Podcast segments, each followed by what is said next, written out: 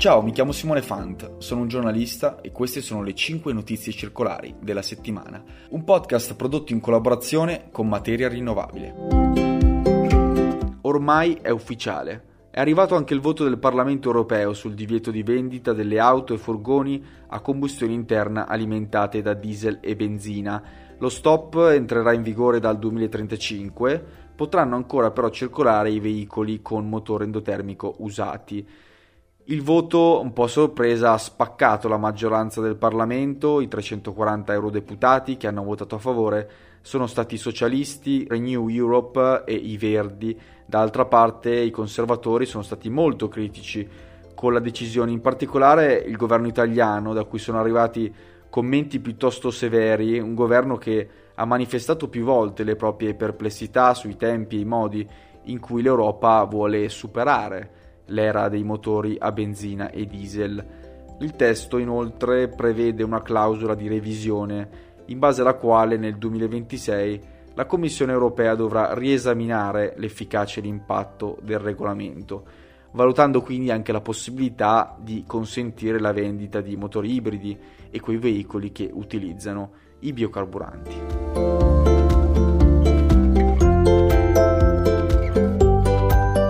Ciao, sono Lucrezia Lenardon e per la seconda notizia parliamo di obiettivi di net zero, cioè quegli impegni che si prendono aziende o governi per raggiungere la neutralità climatica entro un certo anno. Per chi si facesse delle domande riguardo alla credibilità di questi impegni, è uscito un interessante report dell'Istituto New Climate e dell'organizzazione no profit Carbon Market Watch.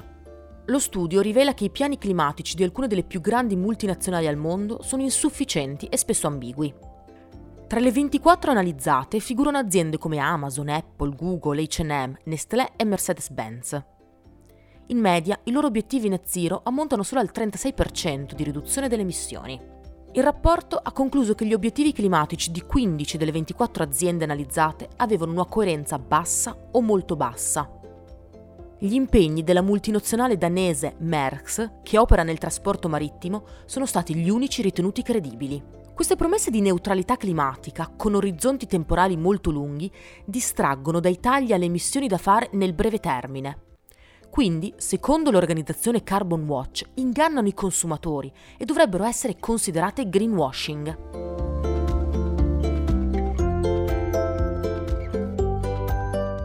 Torniamo a Bruxelles per la terza notizia perché la Commissione europea ha presentato le tanto attese regole che definiscono in cosa consista davvero l'idrogeno verde? Quali sono i criteri da seguire perché si possa etichettare come proveniente da fonti rinnovabili?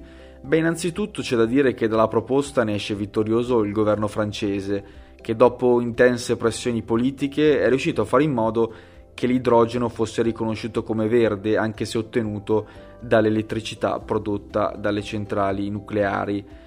Parlando invece delle nuove regole, per garantire che l'idrogeno sia il più sostenibile possibile, la Commissione ha cercato di creare una sorta di complessa correlazione geografica e temporale. In sostanza vuole garantire che l'idrogeno sia prodotto solo dove e quando è disponibile sufficiente energia rinnovabile. E quindi, secondo questo criterio, un produttore spagnolo, per esempio, non potrà affermare che il suo idrogeno è rinnovabile se l'elettricità utilizzata per produrlo proviene dalla Svezia.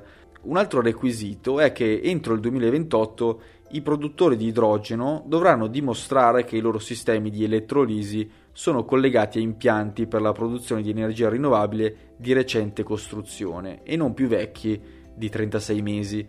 La proposta di questi atti fa parte della Renewable Energy Directive e dovrà come di consuetudine passare dal Parlamento e poi dal Consiglio europeo, che avranno due mesi per decidere.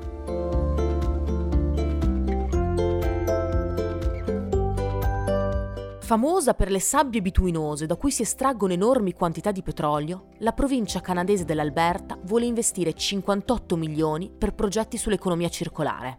Il fondo proviene dall'Emission Reduction Alberta, un programma di riduzione delle emissioni da 884 milioni di dollari che punta molto sulle tecnologie di cattura del carbonio. I 58 milioni destinati all'economia circolare riguardano invece la produzione di fertilizzanti di alta qualità, il riciclo delle tegole dei tetti per produrre asfalto, tecnologie di sequestro del carbonio per la produzione di cemento e i nuovi impianti di riciclo della plastica. Il governo dell'Alberta prevede che questi progetti comporteranno una riduzione di gas serra fino a 4 milioni di tonnellate entro il 2050. Il Circular Economy Challenge Funding creerà ben 1835 posti di lavoro e, come si legge dal comunicato, avrà un impatto positivo sul PIL della provincia.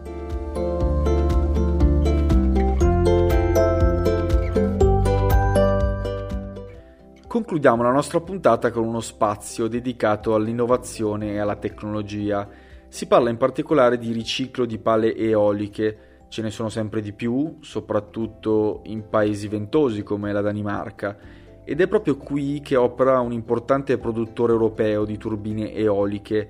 Mi riferisco all'azienda danese Vestas che ha trovato un modo per rendere le pale riciclabili e circolari. Le difficoltà di riciclo sono dovute principalmente alla presenza di resina epossidica, una sostanza molto resiliente che finora si è dimostrata problematica da scomporre in componenti riutilizzabili.